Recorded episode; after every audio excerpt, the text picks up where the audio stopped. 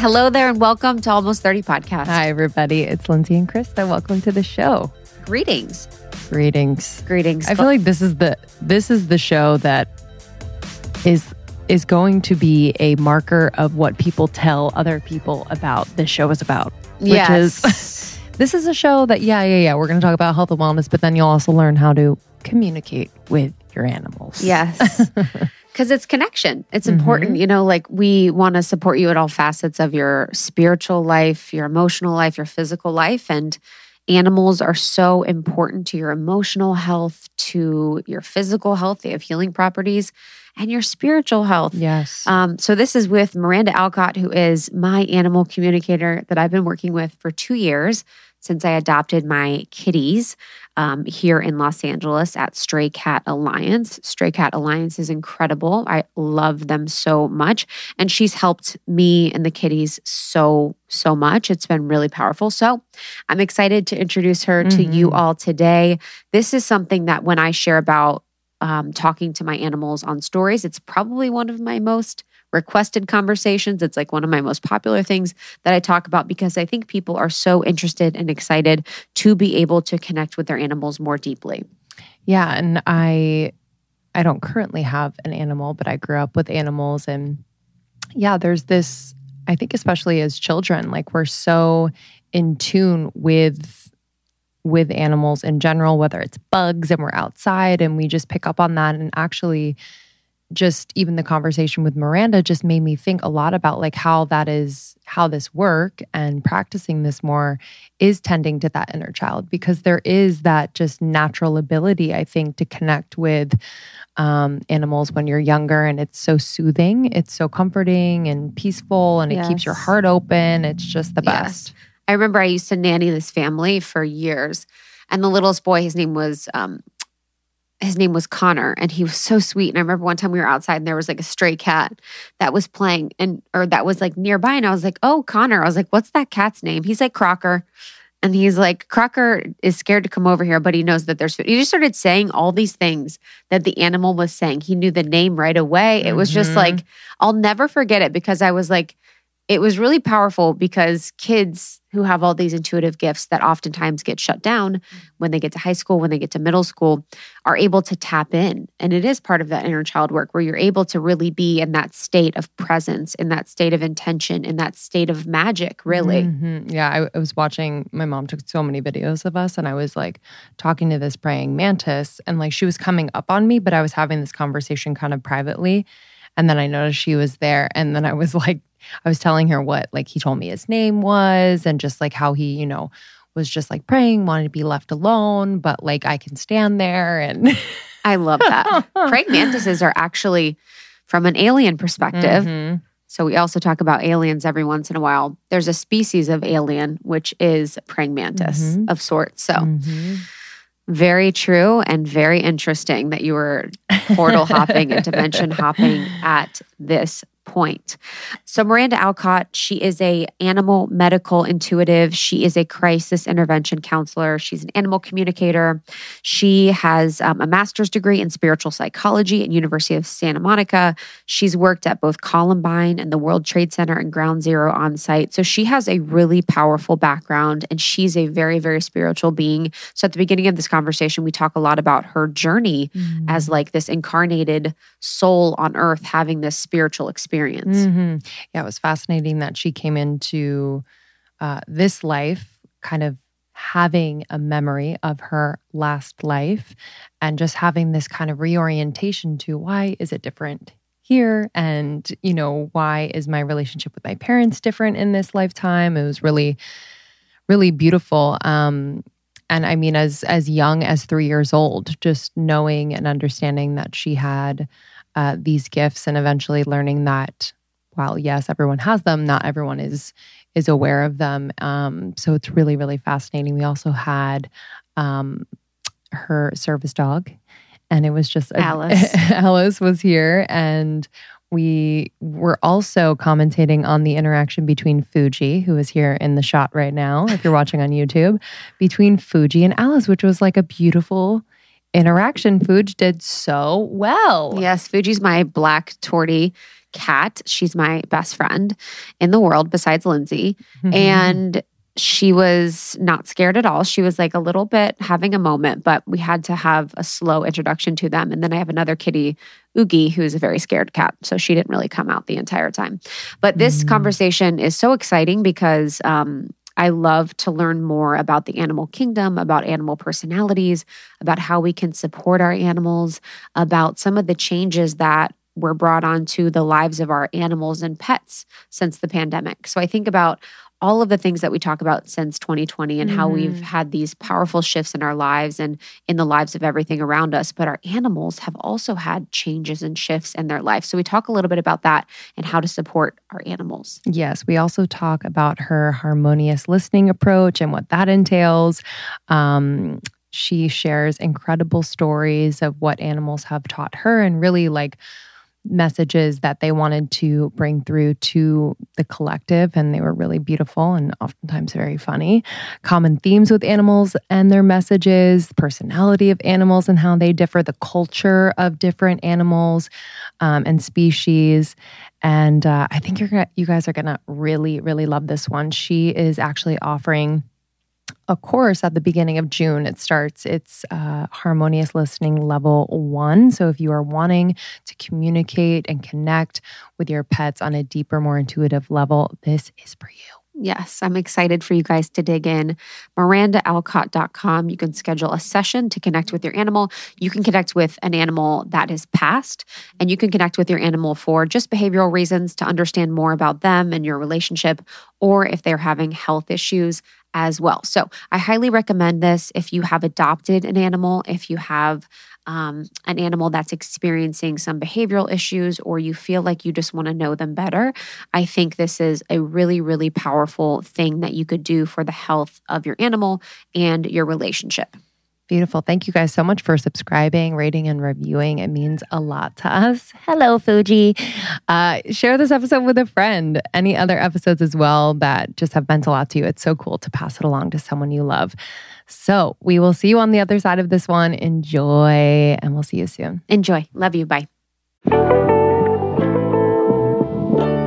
I am a firm believer because I have experienced it of the power of treating your skin, hair, nails from the inside out. And my number one suggestion when people ask about skin and hair is collagen.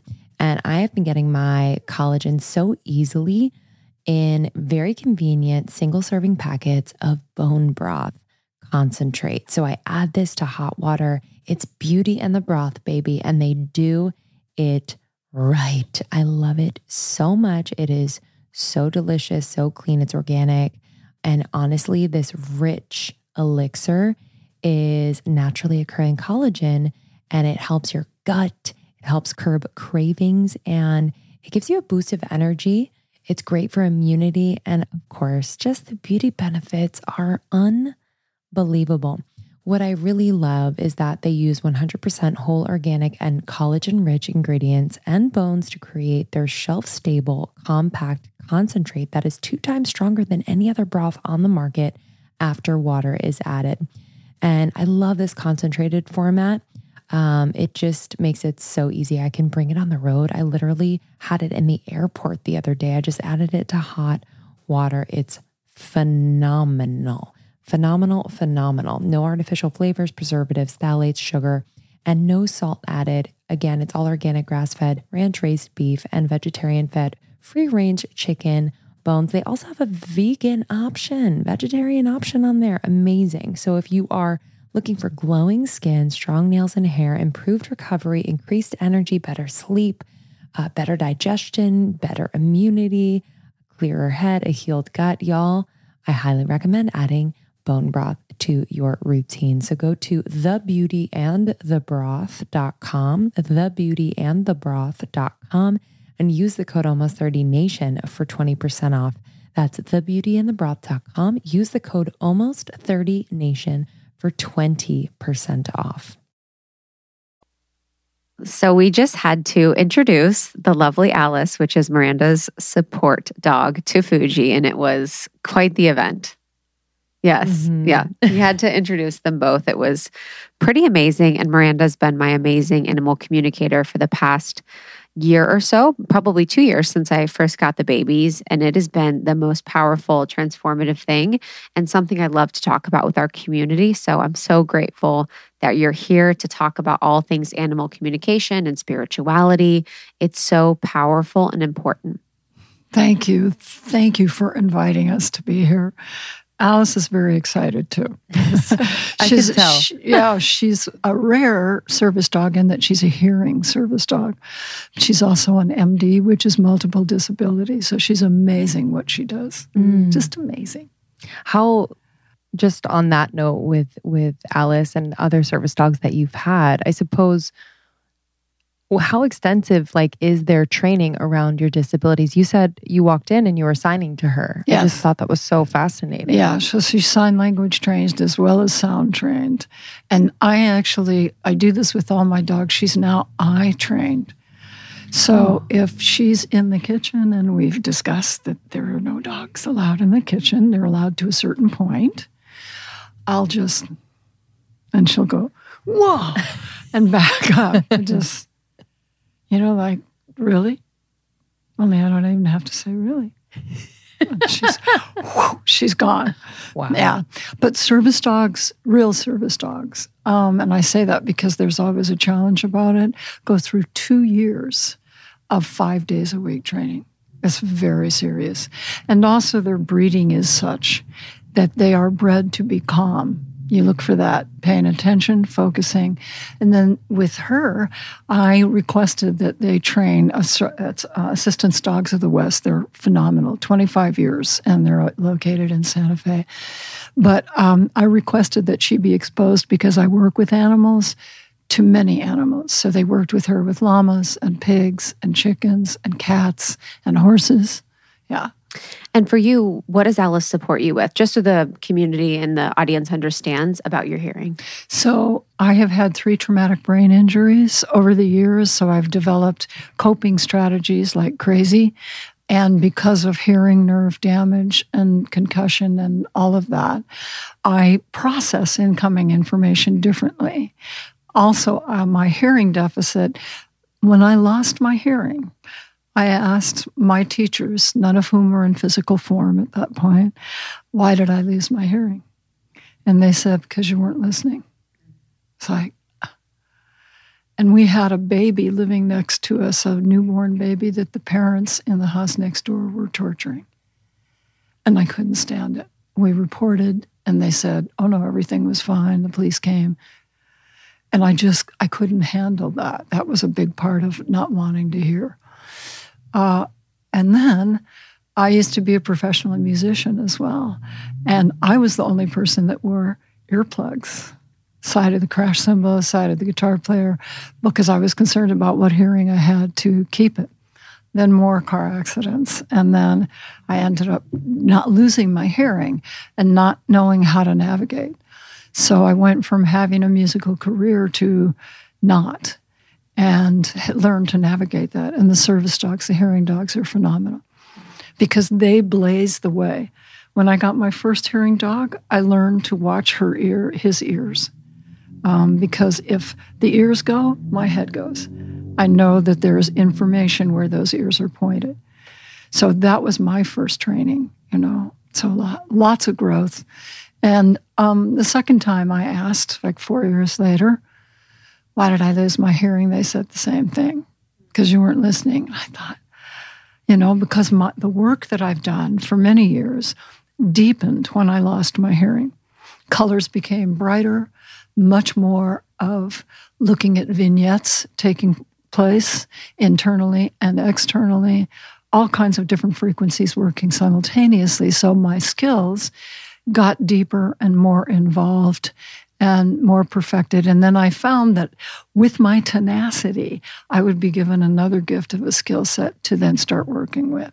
Mm. So, so, but the third time I asked my teachers, I was ready for them. So I said, Why did I lose my hearing? They said, Because you weren't listening. And I said, Well, I am now. and they said, And you will hear again. And I thought, How is that possible? This is going back 30 plus years. This is how this is all possible. I have amazing equipment underneath this. And and now I get to participate a lot more. But when I take them out, I have a piece that you guys don't have. Mm-hmm. P E A C E. Yes.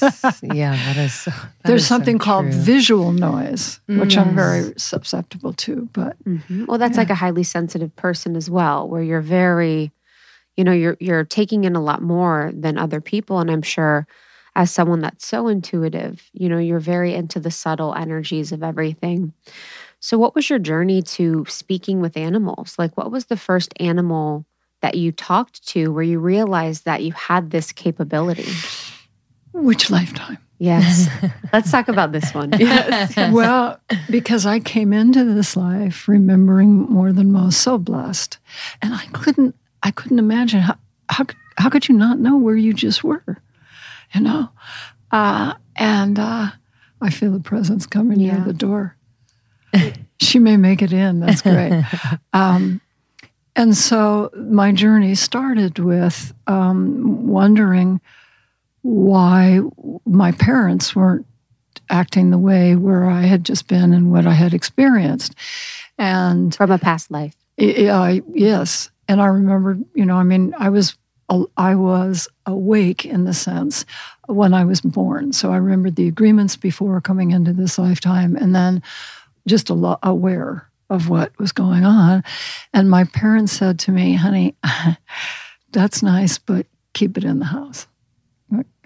And which was really supportive of them because it was protection. I didn't know it at the time. I didn't realize I'd have to adjust that people didn't do all of this. I thought everybody did.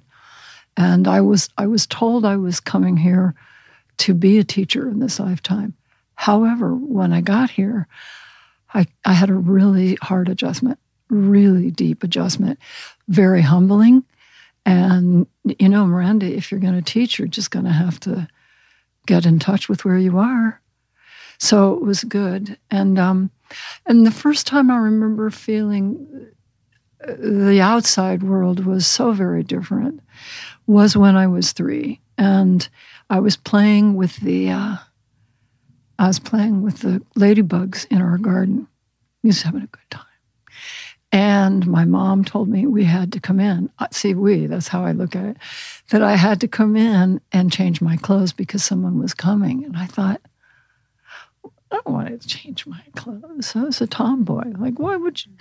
Like, but anyway, so the ladybug said, no, someone important is coming. So you need to change your thing.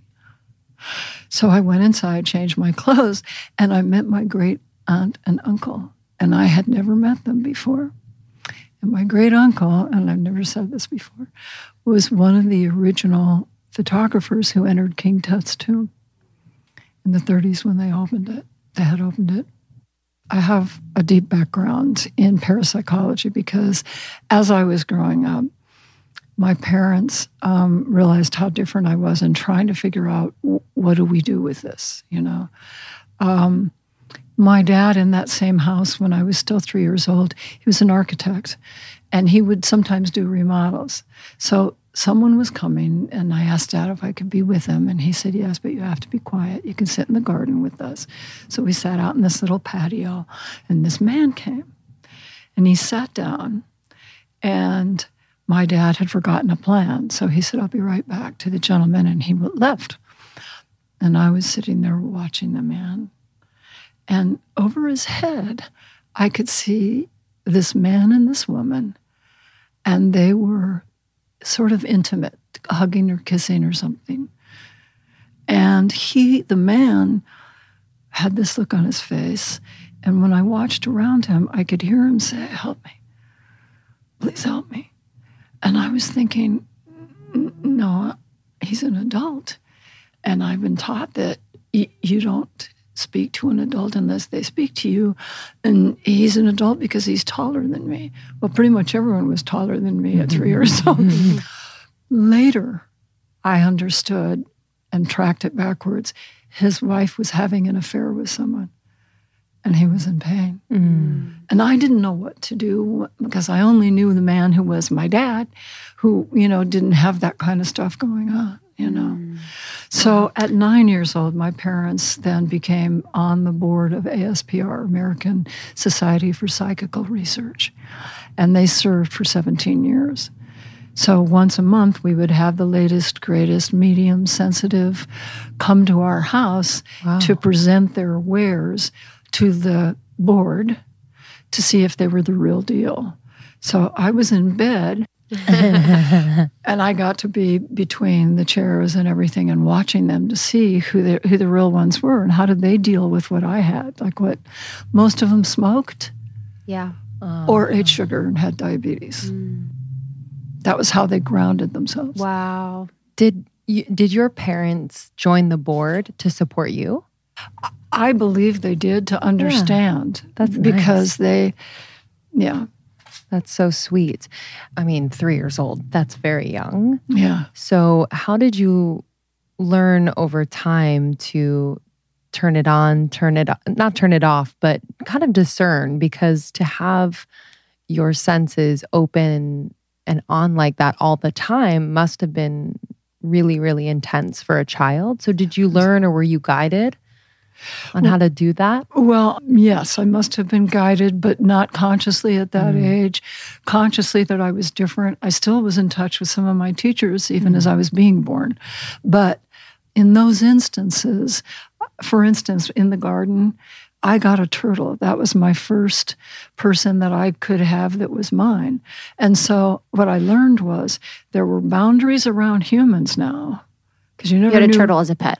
Yes. Okay. Yes. yes. Yeah, sorry. No, it's okay. Um, I was too young to date, so.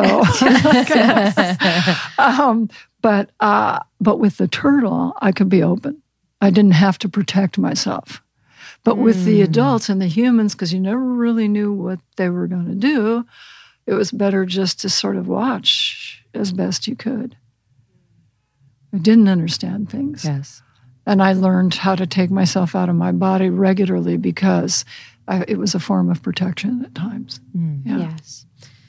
With the animals, you know, thinking about the ladybugs and the turtle and even all the animals that you work with, what are some of like the personality differences? Do you think is there a trend among the type of animal or are all animals just have their own unique personality? They each have cultures. So, what their cultures are is what we need to pay attention to, which is some of what we cover in the classes and the, the you know mm. courses that I teach, because we can't really say, "I'm upset," and then point to our animals and say, "You get over it." Like you shouldn't be misbehaving just because I'm upset, when they are so in tune to us that it's not really fair to do that. So, for instance, I mean, just the basic differences in cultural differences. So, dogs are amazing in that they are very much more aware of who we are than we are of who they are. They watch our patterns, they watch the physical patterns, they watch our repetitive patterns, especially during COVID. One of the things that surprised me, um, usually when I look the year round, I have more animals that transition for years. This has happened. More animals transition beginning of spring, end of summer. Okay. Humans and animals end of summer mostly, and then beginning of spring, somewhere in there. Well, that started shifting about six years ago. It started moving. I didn't understand why it was moving or what it was doing. Um, and it changed. Last August, a year ago, last August, so we were deep in COVID. Starting in Sep- August, September, October, m- more cats started leaving. And I, I couldn't, I thought, is it just me? And then I looked at the numbers of what of the clients and everything. There were more cats that transitioned in those three months than had dis- transitioned throughout the whole year. Well, the energetics and the planets were very severe and jagged at that point. Well, I started looking at what else has been going on. More dogs were seizuring during that time. Seizuring is one of the things that's really hard to, to, to clear and to work with. And they had gone in this same period of looking at the planets and the exaggeration of the energy. And then we started to see more horses colicking. And that's in those three months. And that's that more than anything to me talks about you know what's happening on our planet with you know climate change and what we've done yeah. magnetic forces are changing mm-hmm. you know but if you look at a dog and watch them interact with each other, they have what's known as calming signals, and they will give these signals to each other to show that they mean no harm or they mean harm. Why? Because they have big teeth. And they, that's not something that you mess around with, not intentionally. Now, as we look at younger dogs and little dogs, as in miniature dogs, many times they strike. Many times they're more aggressive because literally they only have one chance. And we have to understand that. So, but it's all about training. But, but the culture of a dog, one of the things, as we know, if we put two dogs facing each other and they walk towards each other in a straight line, we're probably going to have a fight. They're looking each other in the eye. So they give each other calming signals of looking to the side, of licking their lips, yawning, so that I'm trusting that you won't attack me because I'm not looking at you. And those are very clear signals. As humans, what do we do? We put a collar and a leash on them, and we walk them down a sidewalk straight into another dog. And that is counter to their to their culture. So, it, and then we wonder why they flinch, why they pull, why they're aggressive, why they, and and now because there's so many dogs that have been bred, um, those dogs may not have their own culture intact. Mm. That's why we love it if people can leave the puppies with the mom till 16 weeks, 12 weeks. I know that's a stretch, everybody, but they need their culture. They need their culture, and then they'll be much better balanced growing up. Yeah, why is it that we do take them so early eight, at eight weeks just because we want the puppy? Yes, small. but mostly because the people who are breeding are the people who are rescuing, or the people you know, or the or the cats that are found feral, you know, where the mom's been killed. That's sort of what we have. But I've seen other species nurse young beings for that mm. very reason to help them adjust in some way and feel grounded. You know, uh, cats. Um, cats, for instance, they would have it no other way than to look each other straight in the eye then you better know who you are. Because if you flinch, I'll jump you. you know, there. But but in all fairness, I have to say, I think that cats are some of the, the best healers, if not the best healers I've met on the planet. They're phenomenal. They adjust the tempo of their purr to the frequency of the being they're working with. Pretty amazing when you think about it. Wow. Yeah, I was meditating last night and I was praying, and little Fuji came up to me and was like meowing, and I laid down and she laid right on my heart and was just doing a little a little Reiki healing. I remember the first Reiki book that I ever read. It was like dogs love Reiki, cats don't because they believe they invented it. in Egypt. That's really accurate. Isn't that hilarious? They're like, they don't want it from you because they think they invented it. And I'll yeah. try sometimes yeah. and they'll just like shake it off. Um, with those two different, you know, the cultures and the healing, I think in Bringers of the Dawn as well. If that, have you read that book by? Yes, yeah, and yes, and no. They talk a lot about cats actually being this like alien species uh-huh. that has come to the planet, and they also yeah. talk about animals coming to the planet to help with our vibration on Earth. Absolutely, true. that's true. Oh, all of it is true. Uh, as a matter of fact, there are beings gathered off planet helping on planet, and at some point we'll get into a deeper conversation about the cats that are showing up that we don't see with our eyes and how they're helping. Mm. Uh, there's like, a lot. Like Lyrans? Uh, it's interesting. There's so many different tribes. Yeah. So, yeah. Mm. I'm curious, you know, you mentioned um, breeders. I'm curious about like breeding and how, you know, there's I, I feel like a trend these days is kind of cross breeding a lot of different breeds. Does that have an effect on? I don't know if it's like the purity of the culture, you know, or how does that have an effect? Because it's very trendy and sometimes it is disturbing to see. sometimes. Well, it, it is disturbing. I wish that people in general, I wish as humans that we spent more time working with the animals we have because people think it's really cute to have miniature whatever. And I will share with you that many of the miniatures, some in particular breeds, come in with hearts that are not fully formed. Yeah. And we're talking about nine years, uh, if we're lucky, or two and a half years, because they can't live without support.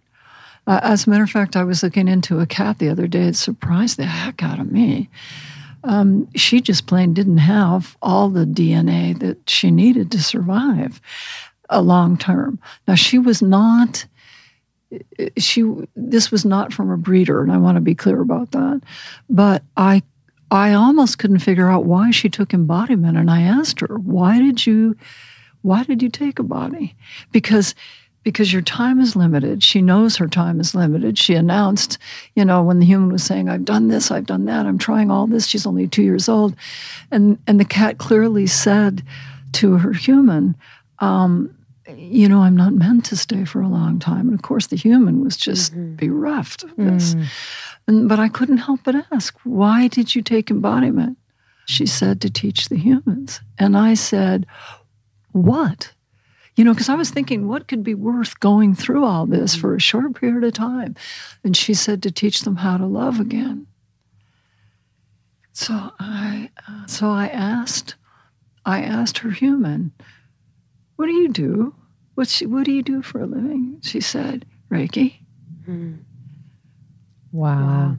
There's the answer. Mm. You know? Yeah. And, you know, in 2012, when we moved from like third density planet to fourth density planet, it really is the vibration of love. So I can imagine that there are more animals here to support us in that. In your sessions, you know, when you're working with people, I've obviously been able to work with you, which is so powerful do you feel like the owner or the the parent of the animal is aware of what's going on or how often do you feel like people are accurately able to predict what is going on with their animal that's a wonderful question because some people will say oh that you're anthropomorphizing other people will say how could you not know we all are at different places in our evolvement, in our healing, in our soul perception, and what our soul guides us to learn.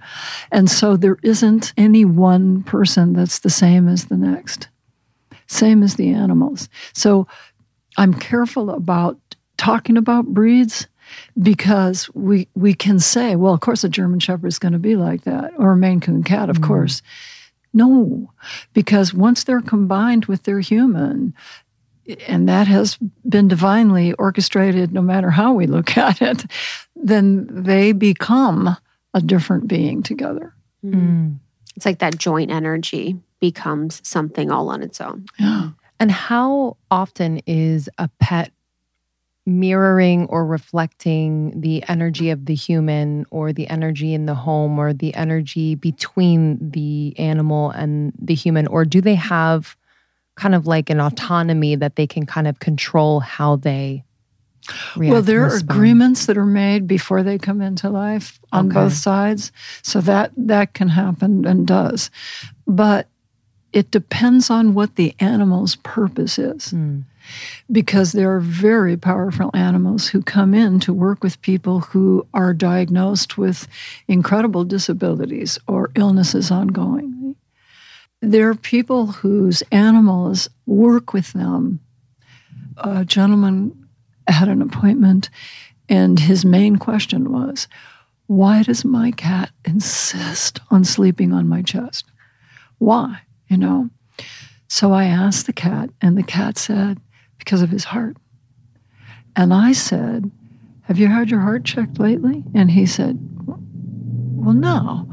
You know, of course, my, there's nothing wrong with my heart. But after we finished the appointment, he made an appointment, went to see his doctor, he has heart problems.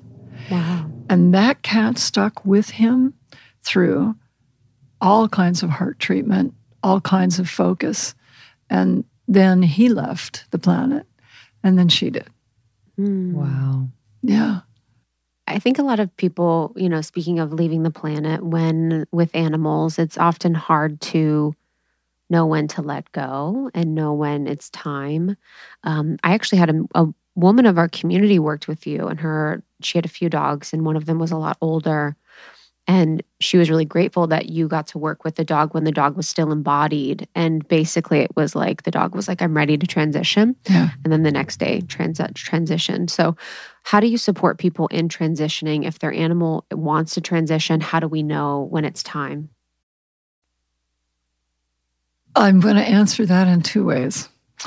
The first one is that when I started doing this work professionally, I was very young when it came to a point of doing it professionally, and now I need to be aware of being an adult, you know, professionally doing this, people would ask me, Are you aware uh, when your animal needs to pass? Oh, pff, I know when my animal needs to pass. Of course, look at what I do. It's like, my ego was just like fully blown.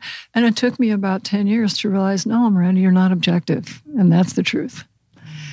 So, as much as we like to say, I'll know, some people do know that when their animal's ready to transition.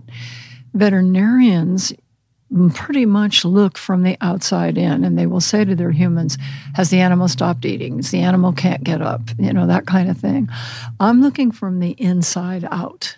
So it's a different perspective. And I have had animals come into my office who um, are on three legs and they can't see and they can't hear. And you think, okay, obviously this animal's ready to transition. And they say, no, not ready yet.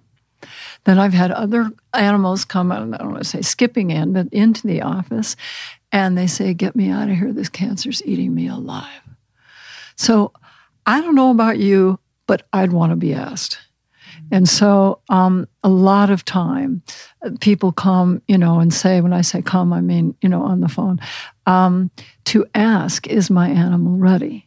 We just really want to be careful about asking that question. And this is really important. And I appreciate the opportunity to share this next piece. We never want to ask an animal, Are you ready to transition? Have the animal say yes, and have the human say, I'm sorry, I can't do it. It's the ultimate sucker punch. So we can ask if they're suffering, and we have questions that we ask leading up to it. But I don't engage in that unless the human is ready, because then we need to look at it's fair. There's no pressure. It's fair for the human to say, I'm not ready to ask. You know, mm-hmm. great. Thank you for knowing who you are. Mm-hmm. Because we're not going to ask an animal who needs help and then says, please help me. And then we say, too bad, you know? So that's why I, I love that I get to do this because um, I'm a counselor as well as an animal communications counselor. I'm also a crisis intervention and responded to 9 11 on site. Um, and so I'm trained and experienced in trauma. And it is really challenging when mm-hmm. someone that you love very much looks like they might be ready to go. Denial. I can't deal with this. And many times the animals stay only because of their mm-hmm. humans. So, and, and I can't tell you how many times someone has asked a question Does he want to tell me how he feels? And opening the appointment. I want to know how my cat feels. And the cat says, Can you help my human? Mm-hmm. And then I say, yes, what, what do we need to know? What does your human need to know? She's too stressed. She's not giving herself enough time. She doesn't sleep well. And sometimes the, the cat will even show me, you know, something like uh, thyroid issues or something in the human. I never know what they're going to say. Alice is alerting me, so hold on one sec. I think Tommy is really nice. I do. but can you just lie down? I know there's a kitty in the room. Okay, so she's now going behind the chair. Good girl. Thank you. I just need you to go down. Okay. She's not willing to go all the way down because there's a cat. Mm-hmm. Fuji's got, Fuji's got a coon tail. oh, does she? Yeah. She has a curled tail? Yeah. She, well, she has like her little little Halloween cat. What is that called actually when cats have that little nubule on their tail?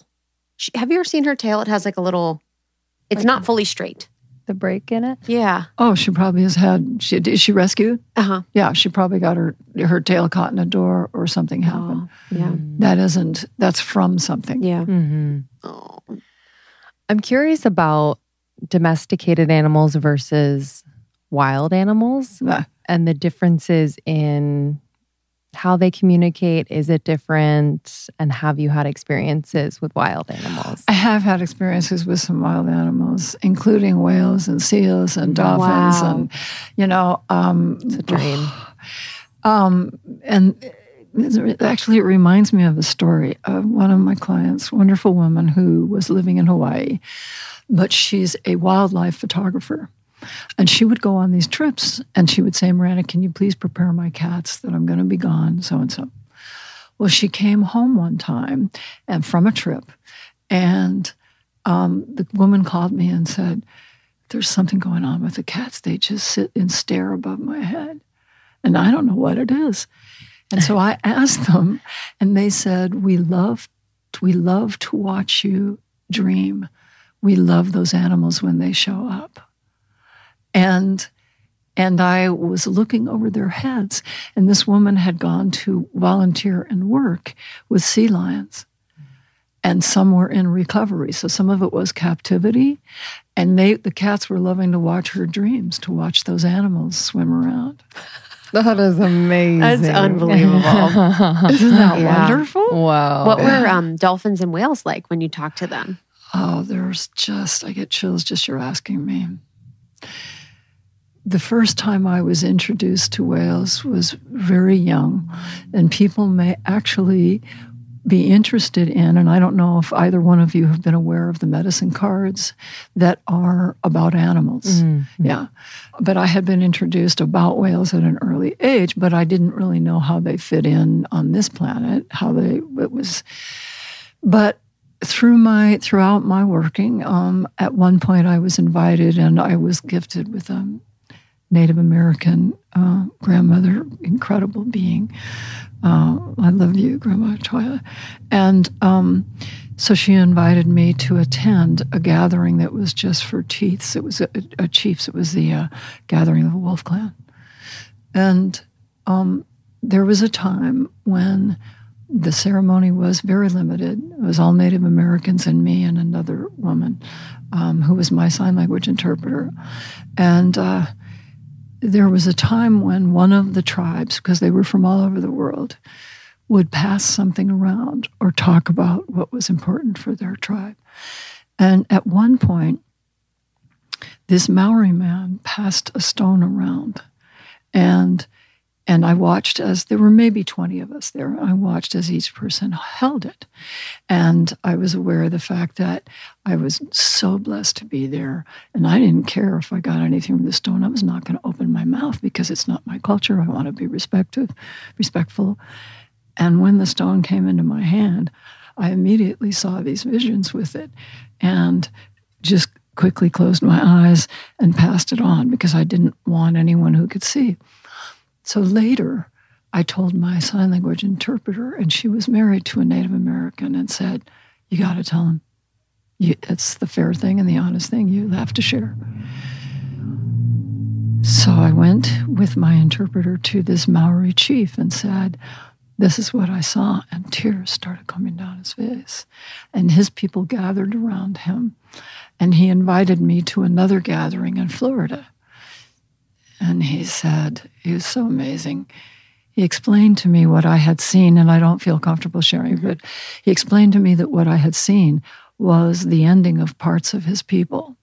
And so then he invited me and my sign language interpreter, and I went down to Florida, and we were sitting in a, another circle, and it was mostly Caucasian people learning and respecting.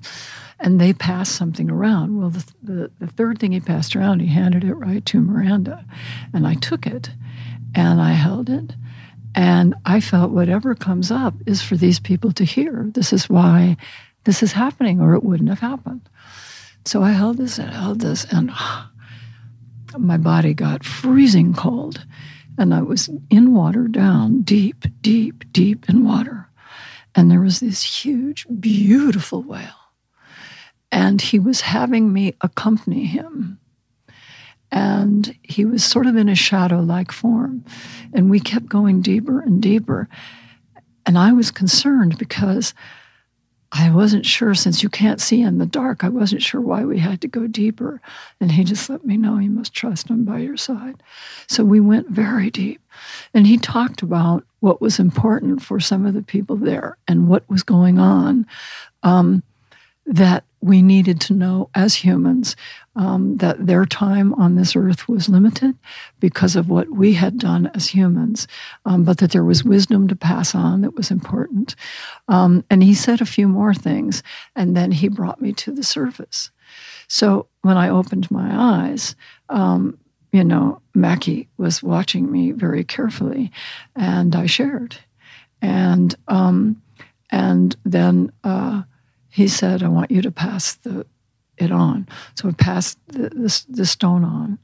And it was strange. It felt like a um, volcanic, you know, um, lava. Yeah, lava. lava. felt like lava because it was light, but it was it was rock. So anyway, when it got back to Mackie, he said, Miranda, sister, sister, I want you to know this is the ear bone of a whale. And it was like, wow, because his people are water people. Mm-hmm. And uh, I thought, how amazing, you know? Mm. Yeah.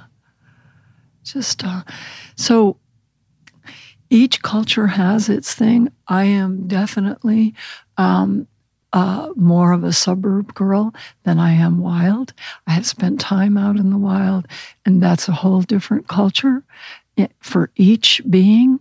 And we need to be respectful of that. And we can communicate with those beings, but we need to understand they are wild. You know, the first time I worked with a cougar, um, I was stunned because this cougar came right at me, all claws bared. And if it hadn't been chain link fence, I would have been toast. And I was shocked because there was a part of me that assumed because I did what I did, they would know I meant no harm. Well, this guy was beyond furious. He was going to take out any human he could. Yeah. So, I mean, and I was raised on Disney films and, you know, that all the animals sing together. And that's, mm-hmm. you know, so I had a lot to learn, you mm-hmm. know, a lot to learn.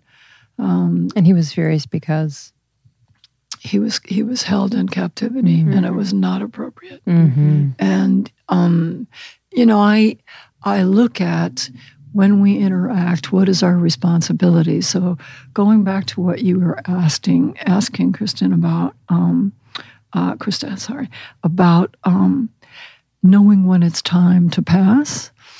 Um, just about everyone who has an animal in their home will say to you, "No, no, I want my animal to pass, you know, in in their sleep."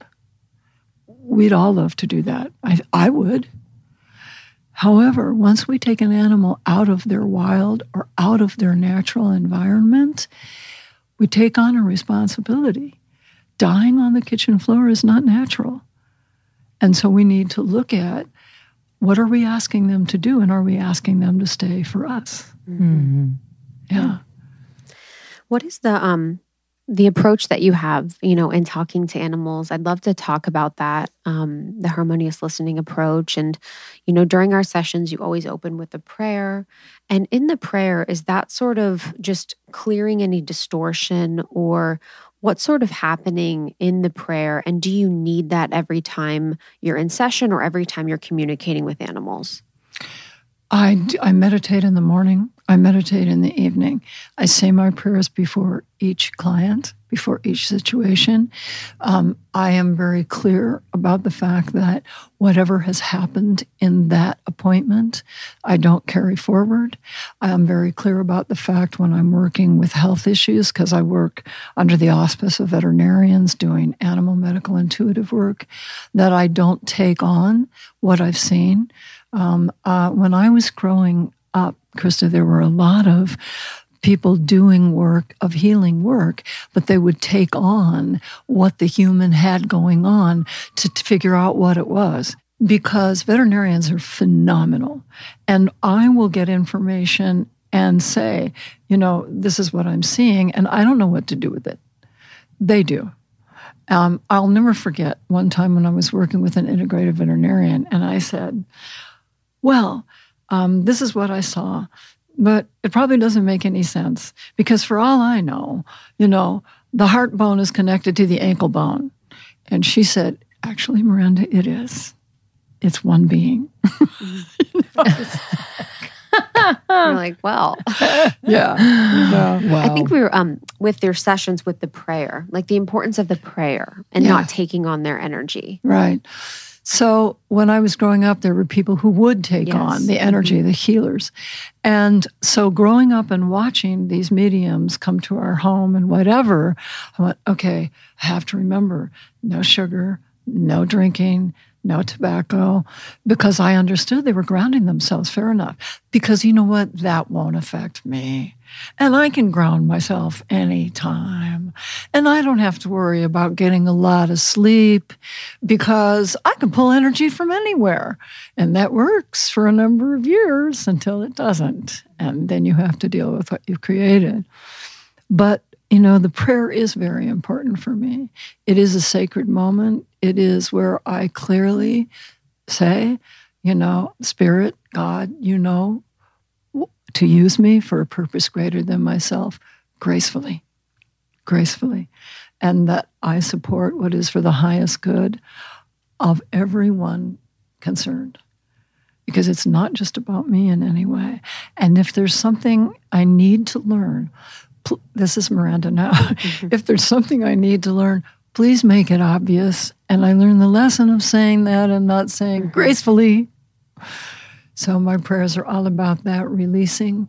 One of the, my favorite parts of my prayers is saying, um, you know, uh, please let us gently recalibrate, Mhm. regenerate to a frequency higher, ideal health, to a frequency of ideal health at a cellular level so that we may be more flexible for the times we are experiencing now. Because health is energy, energy is clarity. Can you think of a better time to develop intuition than we don't even know which news source to listen to? Mhm. Yeah, it's Yeah. really beautiful. I was thinking about that. I'm like, oh, it's so nice that when we work together, I get that calibration. And so, you know, just for background of your sessions, for anyone that's listening, what happens is the prayer. And then are you communicating with their higher selves? Is that's what's happening? You know, an example with Fuji and Ugi, are you seeing their higher self beings and then you're having a conversation with them? Is that what's happening? I'm asking first their personality, what they want to say. Then I'm asking for what is it that this being needs to help them complete their purpose, continue what they came to do. So I ask for where does this human and this animal have more to learn? So there's many different intersections that happen simultaneously, sometimes individually, um, but it just depends on what that animal. First, I ask them what they need. Um, and one of the things that I say is, um, and let people know, I'm for the animal first, because we can we can straighten out a lot because we have a lot of language we're used to speaking with each other, but these guys need our support and our help, and they have so much to teach us. Yeah, in our last call, Fuji had a lot to say. She was kind of losing hair above her eye because she was so stressed out. And it was really nice that she was able to say what she was feeling and she was transmuting a lot of the energy in the home, a lot of the stress in the home. And it was nice to have her feel relieved after that, for her to feel like she was heard and that whatever was happening was being dealt with and taken care of. And so that felt really, really good. Well, it's interesting you say that because I, we, you and I, all three of us have not physically met before. And when she saw me, she, her eyes got larger and she couldn't believe that I had a dog between us. So she knew a dog was coming. And I know you expressed to me this morning she was, you know, had different behaviors than usual before we got here. But she still has attitude right now. Well, wait a second. I thought she was going to be mine. Like I thought I was going to spend time with her. So what's she, what's this dog doing here? You know? Mhm. She thought you were just going to hang out with her. yes. Yeah. yeah. And Oogie said, Oogie's like, Do I have to come out and say hi? And you're like, No, not if you don't want to. Yeah. When she asked, was that expected of her? No, she and she kept poking at it. Remember, she went Yes. around in different directions. Well, then am I supposed to? Well, then am I going to be? You know, it's like no, no one's putting any pressure on you to do anything. Yeah.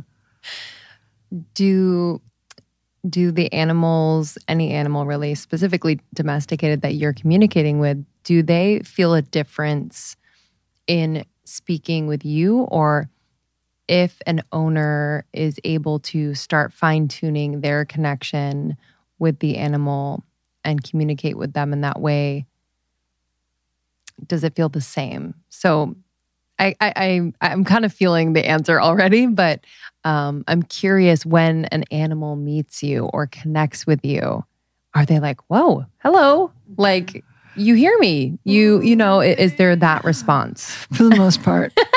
there is. You know, um, I was called into Beverly Hills one one morning to work. This is when I did on on site calls um, to work with the dog. And these people said it would really help us if you come in person. And so I showed up um, at the door. I knocked on the door, and as I knocked on the door, the door slowly started to open. And there was nothing in the room that I could see. It, there was no furniture. There was nothing. It was an apartment. It was upstairs. There was nothing in the room. But when the door opened further, here was um, a huge Malinois, which is a t- form of dog that can be incredibly aggressive. They're used uh, to take down people who commit suicide with bombs. And I mean, they're Like war dogs. yeah, they're amazing. And here was this Malinois. And the little person in me went, the S word came up in me. Mm-hmm. Mm-hmm. But I gave all kinds of calming signals. And as the door opened, this dog stared at me. And I thought, well, I need to take a step inside, but now I'm crossing over into his mm-hmm. territory. So I took a step aside and I communicated who I was, what was going on, and the shoulders relaxed and the eyes softened hmm. and he wanted to smell me, but he was now respectful of me um, because I'd given him calming signals. Mm-hmm. So when we met, he was so looking forward to connecting with someone that wasn't going to tell him he was wrong. And the two humans came out of, I guess, what was the kitchen and said, Wow, we've never, they were expecting him to attack me and wanted to see what I would do. Oh gosh. Yeah. Hmm. So I, it- it's interesting. I've had that happen a couple of times with Yeah. serval cats hmm. that are wild and people Yes. adopt them because they're the size of a domestic cat, but they're servals. They're, I you hate know, that. well, it's, What's a serval cat? Like It's it's a what- wild cat from Africa, and Yeah. people get them because they look cool. Oh. There was Yeah. one time in my neighborhood, someone had a serval cat as a pet, and it got lost. So they had these lost signs for a serval cat. Honestly, that was all I thought about for like three months. yeah. I was like, the serval cat is lost that you uh, adopt. I just don't understand Mm. people and getting wild animals like that. Well, as a matter of fact, I started asking people because I, I got a rash of calls. You know, you have to help me. He was great for the first two years, and now he's lost his mind. Lost his mind? I don't think so. But tell me what's going on. Well, he's mm-hmm. aggressive, and you know, he you know he looks at us, and I said, well, tell me something. What breed is he? Well, he's a cross. You know, he's a serval, and so and so. Mm-hmm. And I said, okay, well, why did you get this cat? And she said, well, we wanted something that was, you know, just a little wild. And I said, you got it. Mm-hmm. You know, because now what do you do? Do you euthanize that animal that is truly mm-hmm. dangerous, mm-hmm. big time? You set him free? No, I don't think so. Oh, he would survive, but we mm-hmm. wouldn't like the way he survived, taking our neighborhood cats, taking children, mauling, whatever. So I, I really don't support that. I know it's tempting. Who wouldn't want a beautiful serval cat? Mm-hmm. But then I've also worked with three legged cheetah and I've worked with animals that had to be taken in because mm-hmm. they were abused or not treated appropriately, elephant, uh, things, you know, different beings. But it's challenging. We, mm. we really need to understand. And then we look at, but Miranda, if we leave him alone, we have a lot of animals. And I'm saying, yeah, a whole lot less than we used to. Mm. And I don't know how, if either of you have noticed, but a couple of years ago, I stopped getting insects on my windshield. That's interesting. I didn't know if that was a California thing because I'm from Ohio and it was Yeah. like, but I, so I was younger in Ohio and that was very normal, but I didn't know if it was a thing here. I never feel Why- bugs here at all. Why would that be? The birds? I guess the bottom of our food chain. Mm. Like bottom with- of our food chain. yeah. So it's like when the bottom of the food chain is almost gone, then it affects all other parts of the food mm. chain. Yeah. Wow. Yeah. Wow. What do what do domesticated animals think of our animal voices? Yes. I make up animal voices. Crazy songs. like our, our the tone of voice that we use with animals. Like when I'm talking to Fuji, I'm like, Fuji. Oh, yeah. Well, you know what's interesting is they consider it a language, Oh. more of a vocabulary. So sometimes one of the exercises I give in the, in the uh, courses I teach is, okay, you're used to saying to your animal, um, don't do that. Or you're used to saying to your animal, please come, you know, dinner, you know. Okay, leave the word out of it and go, mm, ah, ah, ah, uh-huh.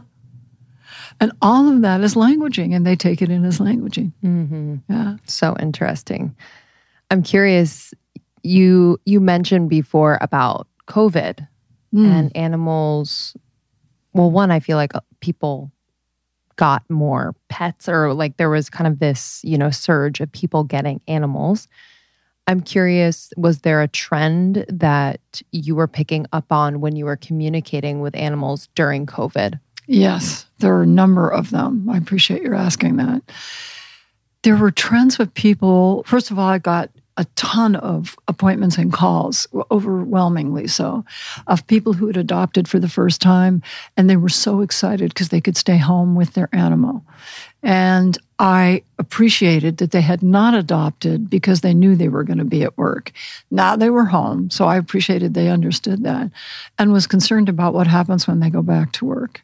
However, staying in the moment and staying in the present, which we all need to do, working with them, the animals would point out things the person would say, I don't know what's going on with my cat. She's never stood in the window this long. I can't even get her off the sill, the windowsill, because she is just staring. So, in communicating with that animal, she was seeing wildlife that she'd never seen before. You know, squirrels that don't run and hide because they don't have to, because the cats are inside and not out, or not as many. Um, and then there would be a dog in a house that started barking for no reason. I can't get her to shut up. What's going on? Well, because we stopped the airplanes in the sky and we stopped the, the huge trucks on the road and there's very car, cars were not moving all of a sudden they can hear a dog that's maybe even across the street from them that they've never heard before so that and that brought, uh, brought on all kinds of behaviors of animals that have been in the home for years. Um, and so then, th- aside from that, now their human is home. And you're used to seeing their human walk and in a certain way. They're used to seeing that uh, that human go get up, have breakfast, rush out the door. And then they're used to being alone. Well, they love not being alone to a point. and then all of a sudden, their human's body language changes. Like what? What is my human doing? My human sits a lot like this. My human does this. My human does this. My human does, you know, scrunching up the head to the shoulders. You know, w- w- okay, my human looks afraid. Okay, if my human's afraid, then I'm going to be afraid because they've been the strongest pack leader in the house sometimes. And if they're not, it's even worse. So, yes, um, I actually um, did a podcast uh, when we start when we went into COVID because uh, it was important. I felt for people to understand. We need to look at it from their perspective to understand why they're concerned. Um, and how we need to address it head on. You know what, Kitty? You're right. I am upset. I am. Um, and I'm upset because I'm uncertain of what's going to happen. You know, you don't say, I'm fine, because animals know we're not telling the truth. Now you've just lost your credibility with your own animal. You know, that's huge. Um, so I hope that that answers what you were asking. Yes. Yeah. During, is there anything we can do to know we're talking to them? Like, how do we know we're actually communicating with the animal?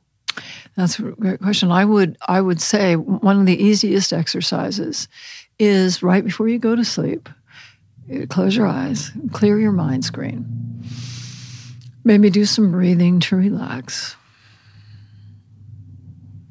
Clear out the day because you have to make room for your being to make his presence known.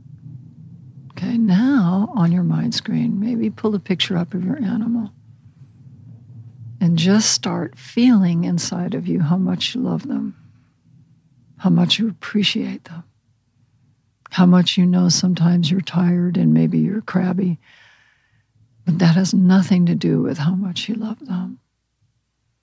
And then say to your animal, I will be open to your communicating with me only for a few minutes if you feel safe to do so. And I'm only open to you, I'm not open to anyone else flying by. And you say your protection or you say whatever you feel, and then just fall asleep because you're communicating with them. In time, you will know whether you're getting through in that you'll see a change in your animal. Now, something that I, I get, Krista, that I love is people will take, um, you know, a course. And sometimes after the second class, they'll say, you know, Miranda, I, I know this is going to sound weird, but I, I, I, you know, I just started looking at my animal and they're looking at me differently, you know, or he just sits and stares at me. And I go, imagine that. what do you think? You know? And now the question is did that animal always do that and that human's picking up on it? Or is the animal so grateful that their human is now, you know, paying attention to that? Mm.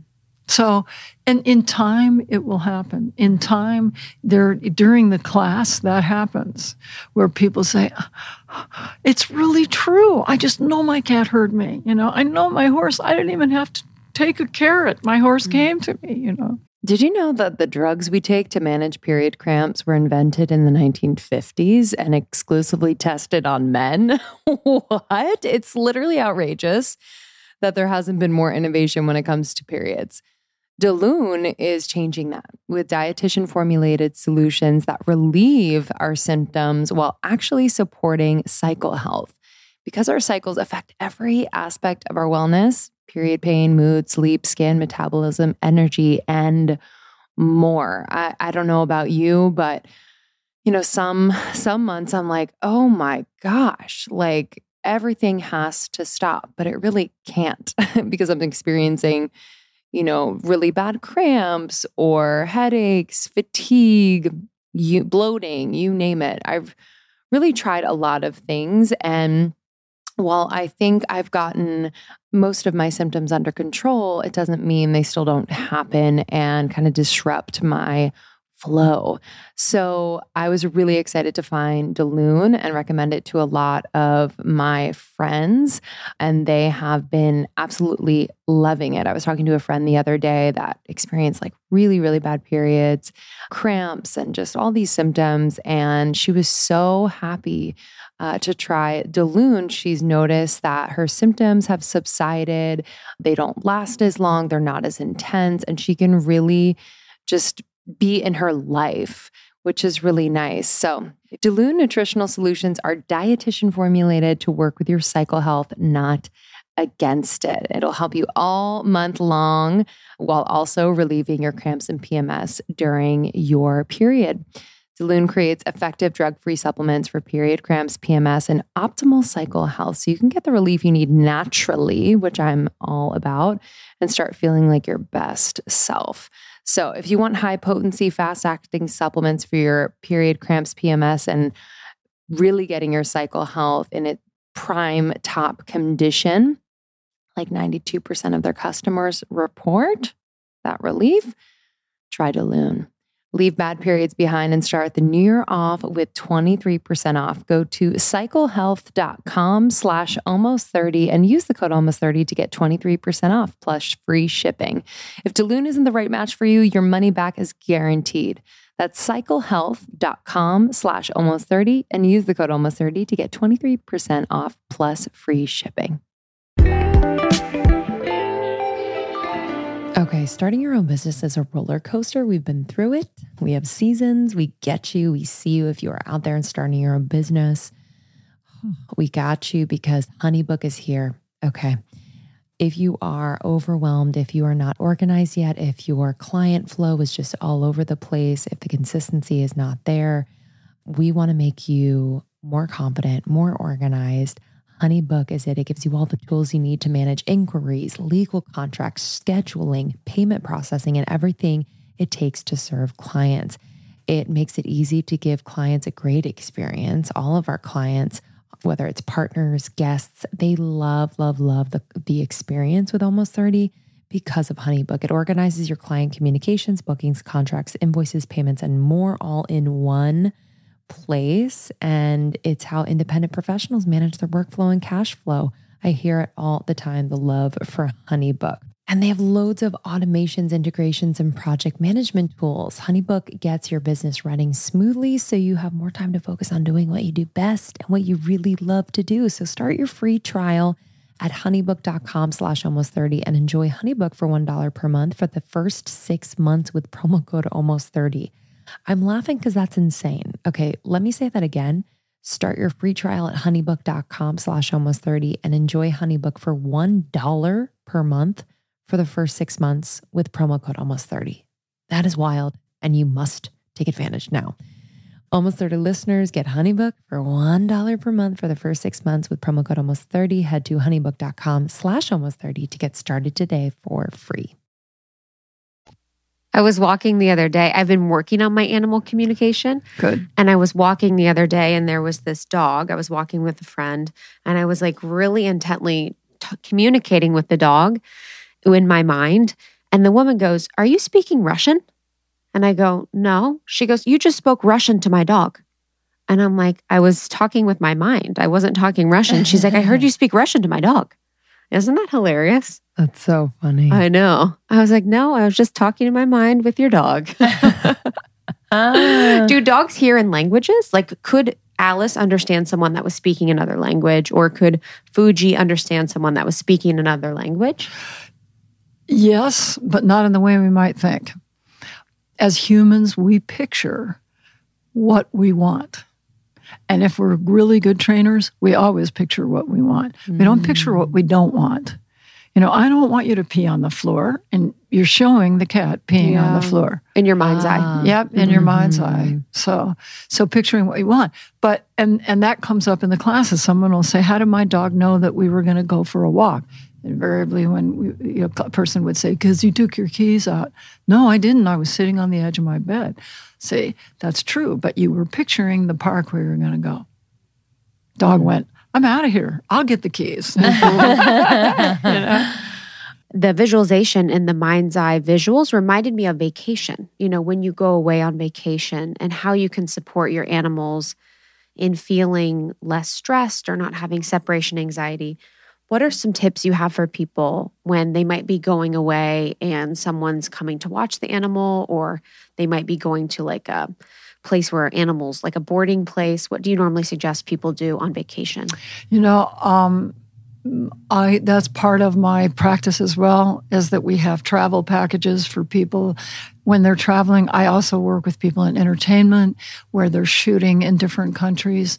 So we get them on Zoom. We get the pet sitter on Zoom, or the pet sitter sends me questions and pictures that are current of the animal. Um, because that animal does need to know where they are. Now, I will share with you preparing that you're going to leave is important. Um, if you're going to move, it's really important. But it, but preparing that you're taking for a trip, this is this is what's happening. This is who's going to take care of you, and introducing the pet sitter ahead of time, not the day that you've gone. No. Um, but while you're gone, you can communicate with your animal just peacefully right before you go to sleep. However, and this is key, you want to picture them in your home, not where you are. We don't want an animal escaping trying to find you. So I, oh, I can see you're in the living room. That's so sweet. I love you so much. And you just make sure that's what you're picturing. When you're ready to come home, three days before you come home, you can picture yourself first three sunsets and the animals in your home sensing that it's a sunset, still inside, we're good. And then on the fourth morning or whenever you're coming home, you picture yourself coming through the door. Are you coming home at night or are you coming home at daytime? Picture that so they have more of a, an articulation. And that helps. The only downside I have to say with, with um, my communicating with your animals while you're traveling is that my clients have said to me, um, Wow, Miranda, you know, it was really good to talk to my animal. I said, Well, wait a minute, what's going on? They go, Well, it was good for the animal, but when I got home, they went, "Oh, you're home."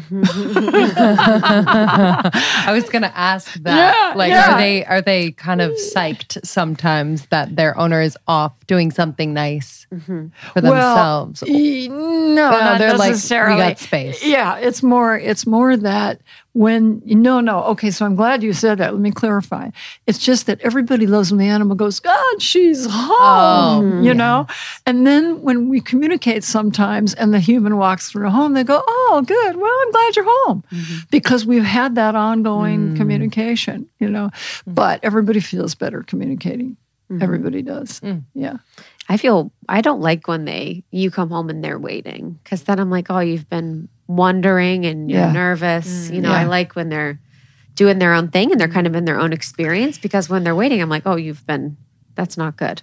Yeah, mm, you know, for them to have that. But what is um what is the harmonious listening approach that you have? How did that? How did so that come about? those are courses of different levels of people that want to learn how to communicate with their own animals, and it's very sweet because everyone who shows up, and we're now we've transferred all of the curriculum online, which is wonderful, because I have clients that are in the you know all over the world sitting in their own home working with their animals. Um, what we do is we work sometimes with meditation sometimes with um, looking at pictures and seeing what people get from those photographs. Sometimes we work with live animals when we can because for instance the horses that i like to use are up in the rockies in snow no, I'm not going to be asking the human out there with the camera, you know. But um, we work in all different ways with animals and work on being quiet and creating space. Um, the level one is all about how can you be more sensitive to your own animal? How can you be listening at a deeper level? So we go through exercises as well. Then the level two is more how can you empty yourself out more so that you have more room? These are for humans that feel they're very sensitive or their friends have said, You're so sensitive yes mm-hmm. and be proud of that. Mm-hmm. that is something to be proud of and then level three on it just gets deeper and yes. deeper as we go mm. yeah i'm excited for that last question for i want to go into stories mm. about horses i feel like literally yeah same so we did equine therapy at this um, on, we did this online um, therapeutic experience. Lindsey and I both did. It's called Onsite. It's in Nashville, and part of it was equine therapy. And we went through this it's called like a sculpt and you're kind of in the field and you're going through whether it's a traumatic experience or a really deeply impacting experience for you in a healing environment with the horses and the horses are reacting to your energy. So so you're replaying the traumatic experience inside of you when you're working with the horse. I just want to where's that trauma that you mentioned? Yeah, I think they I think they ask you questions, questions to kind of lead you into that feeling around the trauma. Yes. Right. Mm-hmm. And then the horses are reacting to your energetic response to the question. So they're saying, you know, is this holding you back in this current life? And you're like, yes or no. And the horse will sort of respond. What is it? I guess the real question is what is it horses' gifts with intuition? Like, do all animals, are they that intuitive or is it specific to horses? All animals are intuitive to a point they wouldn't be alive if they weren't. We think of PTSD as being the enemy, you know, oh my God, this ruins people's lives. Guess what? We all have it to some extent. We do. That's why we're still alive. Um, because as cave people, we learned out of fear that when we hear a large animal approaching, we take off. So animals that are in the wild have their protection much more intact than our animals that we have with us. Horses are phenomenal.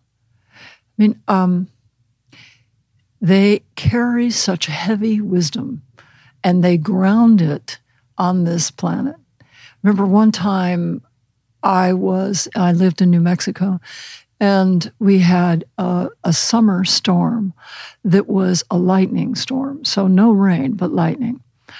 And I pulled off to the side of the road because it was I was in an area of um, in Trucha and uh, uh, near Truchas, and and it's slightly wooded, and so I could I wanted to see the lightning through the trees and all of that. It was just amazing. Well, where I pulled over and got out of my car, there was a horse in a pasture right behind this one casita, and I watched this horse, and I mean I thought is this horse going to try to leap over the fence? And instead, he went off all fours. I mean, that's hard for, for a horse to do. Yeah. All fours. And it startled me. He was breaking, when we think of static electricity, mm. he was breaking that energy from his body, pulling and then back down again. And I saw a flash and thought, that's amazing to me. Just like we see static electricity if the lights are out and, you know, we walk across the carpet. And that, I just thought, how amazing to learn how to cope with that at a level of being that huge. And I, I've had incredible experiences with horses and their teaching. They're very attuned to us if we listen, but they have over so many eons learned to pull back from humans because we we can't necessarily be trusted depending on our culture because mm. there are cultures that really do listen and support and are phenomenal just phenomenal um, so but um, i remember one one time um, seeing horses at midnight and this was on a full moon uh, up in the mountains uh, above albuquerque um, Sangre de Cristo Mountains and looking at these horses. And the full moon was reflecting on their coats, and they were just sort of uh, hanging out, if you would. And I don't know what happened, but at one point they all turned and faced each other in a circle. Now, these no one's near these horses, including me. I was far away. And they all looked up at the moon. And they held that, if you can imagine, a mm-hmm. circle of these bodies for whatever they were taking in and grounding onto our planet, whatever they were releasing down into Gaia. So beautiful. And um, when we think of Native American studies, which are so valued, and we need to value them much more deeply mm-hmm. than we do, um, how important it is to be able to gain that. So, in, in answer to your question, horses know more about things than we do. Most species know much more than we do in from their perspective. But the depth that horses carry when we choose to listen is profound. Mm. Just profound. There's something about those hooves touching the earth. They don't touch it in the same way we do. Mm-hmm. Mm-hmm. Mm. Powerful. Um, yeah, I would love to get into some stories. Okay that stories. are some of your most yeah i would just love to hear kind of what oh, comes some up. funny ones some funny ones yes i like goofy ones because i feel like our sessions i just laugh i'm like what the heck i know well i will share with you it's interesting my first service dog was a border collie and he and i he had a trainer training him at first. And when he and I got together, the trainer was training me on how to work with him and keep him fresh. And um, and so we, we were teaching him sign language and all that. So I asked his first time, you know, I asked him to sit and he sat. I went, I'm such a great trainer. you know. And then I asked him again to sit, and he said, Did you miss it the first time? I asked him to sit a third time, and he walked off and said, Stupid human. Whoa. because I had to adjust that. This person has whatever's around him wired. Border collies control with their eyes. They herd like a wolf and prey, they control. So that's why the herd moves. You, sometimes they'll grip, you know. I'm trying to think of ones that are mm-hmm. laughable because I know with you it it comes up all the, all the time. time. With the Krista. border collie, what was he doing? Why was why did he say you were yeah. stupid? Because he I he did what I asked him to do the first time. I asked him to sit, he sat. Right. And then the second time I asked him to sit, it's like, but I oh you I just did, did it. it. Oh wow! And the third time, it's like bored out of here.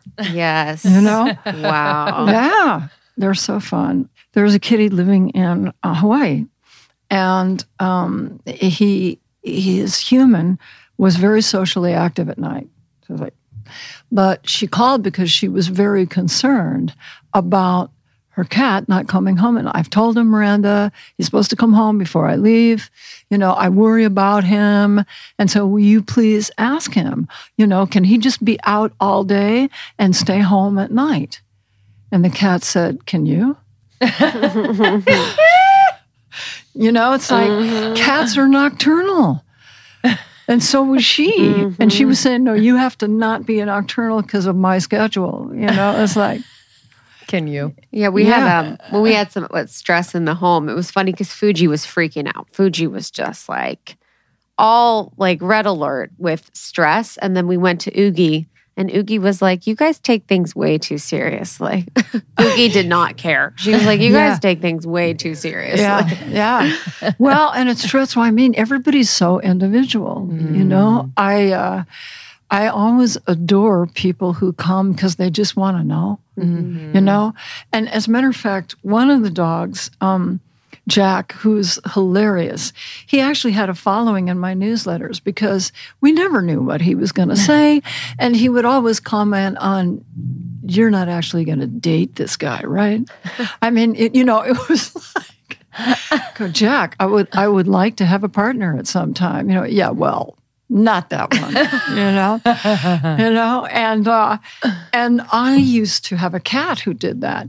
So the guy would knock on the door and you know go to the door let the guy in. He'd come in. As he was walking in my cat would go you know, and he was always spot on mm. to the point where if he's making that judgment and the guy hasn't even opened his mouth or sat down on the mm-hmm. couch, there was like no point for me dating that person.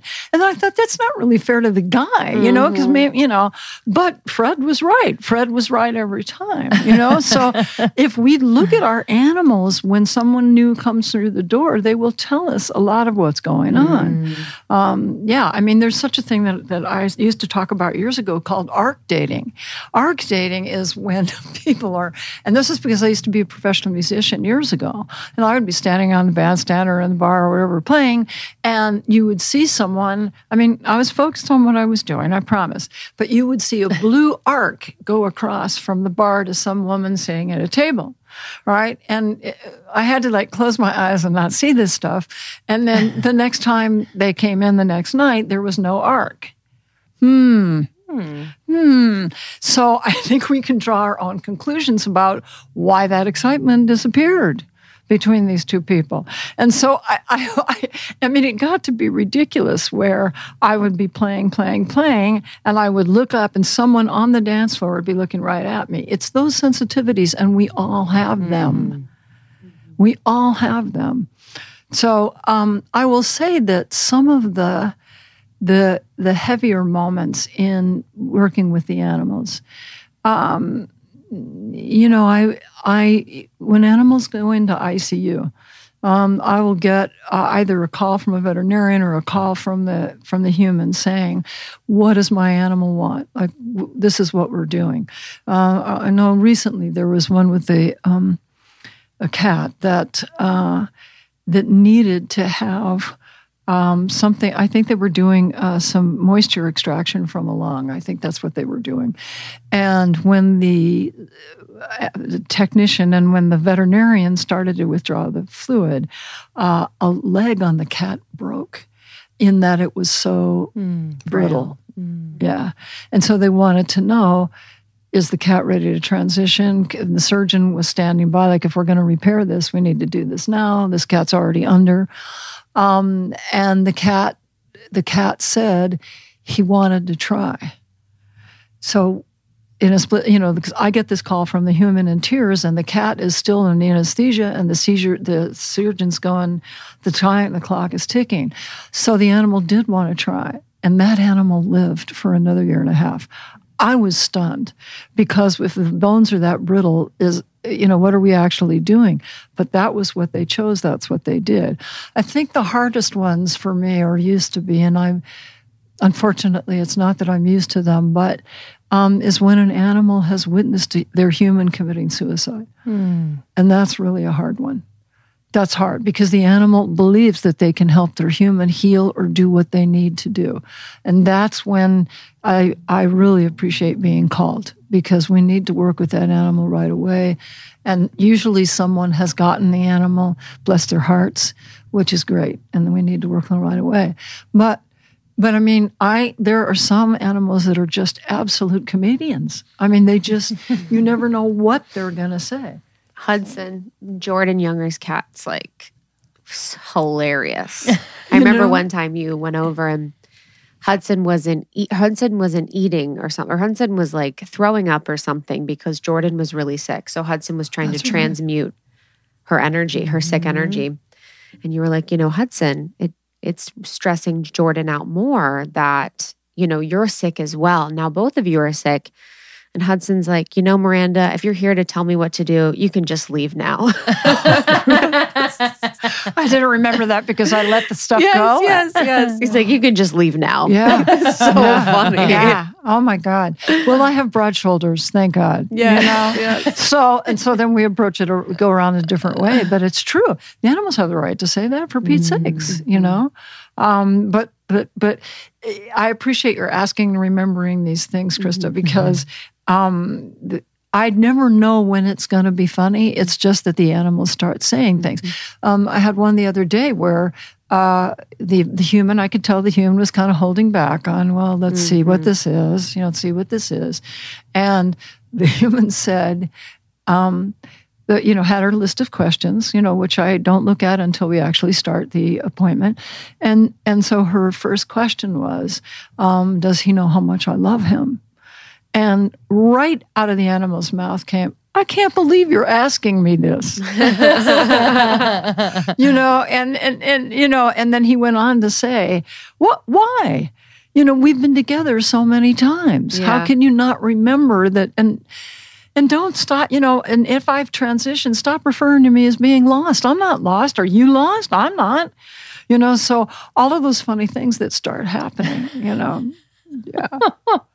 Oh, so sweet. there was a gray Persian Siamese cat who, lo- who was lost and then decided to leave his body. So he did. And he wanted to alert his human to his decision to leave his body.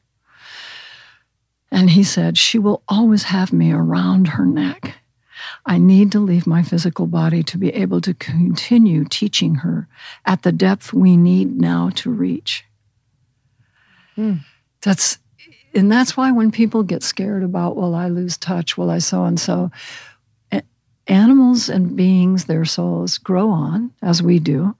So they may have finished with that human and the human, but many times they'll come back around just at the intersection will they still have to learn from each other. Mm. We had our babies, Fuji and Ugi. We've done many lifetimes together. We were in Egypt together, Mm. but they said they like this lifetime better because it's more chill. Oh, love that. And they said in Egypt, it was interesting. They said, you know, in Egypt, we weren't worshiped, we were just treated as equals, Mm. which was interesting. And then they said Justin was a master of gems in Egypt. Just a reminder, Dad. yeah, just a reminder you're a master of gems Yeah, in don't Egypt. forget it. And there's another cat story when a posthumous cat tattoo chuckled at my referring to Suzette as her human. Um, I asked her why. What, what, what would you call her then?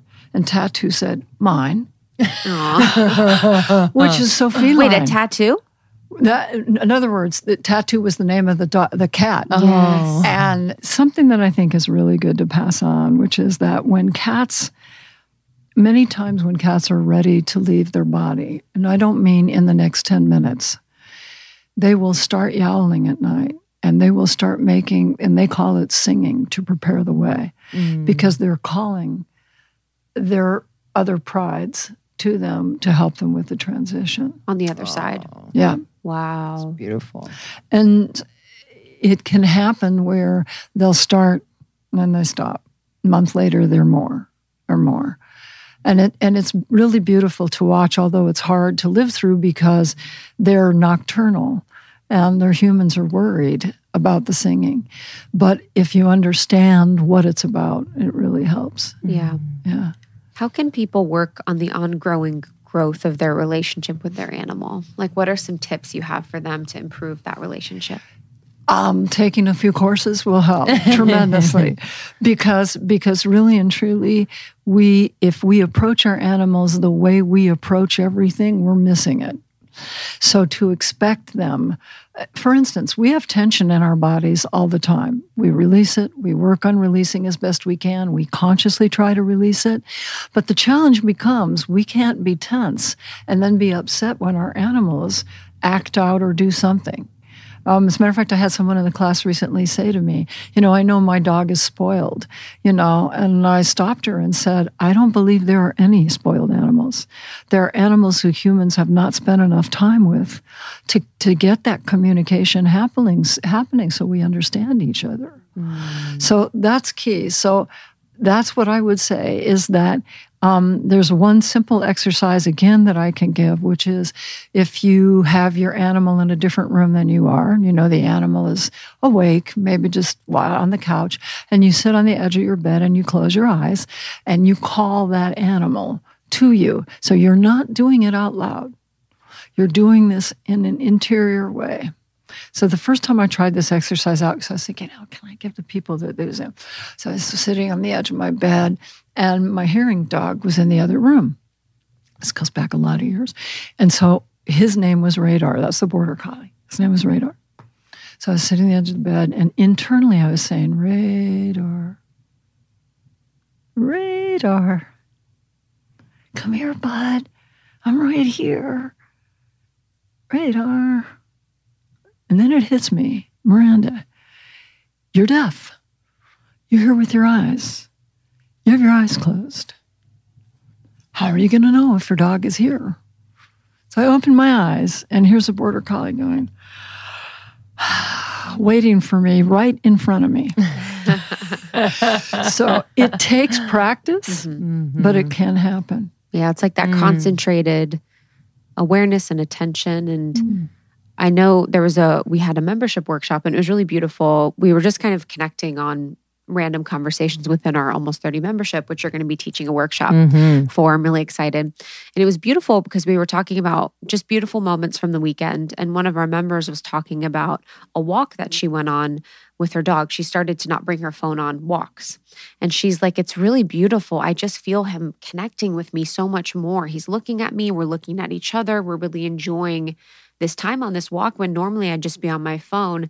And now every time I'm seeing people walk their dogs with their phones, I'm like, wow, they're missing out on this like ability to have this connection and conversation with their animal when they're on this walk. So Mm. yeah, I think it's like that attentionality. It's just being paying attention. It's just making having the intention to make that connection, Mm. basically. Mhm, It is. And it's actually rude to be on your phone because when you think about the fact they've waited all day for us to come home, and then what you do is go, oh, yeah, you need to go out and you're still on your phone. Mhm. It's, why, why should they give us the time of day, even? I mean, that's why, you know? Mm-hmm. Um, there's a lot of that that if we just need to make ourselves aware of what we're doing. But intention is great. Then also allowing yourself to admit to yourself, I've been tense. I'm now going to let that go before I attempt and work on mm-hmm. communicating with our my animal. Mm-hmm. Yeah. Do do they have an opinion about phones? Do they like phones? Do they like to be recorded, photo taken? Any thoughts, oh, general thoughts on that? Alice hates my phone. Okay.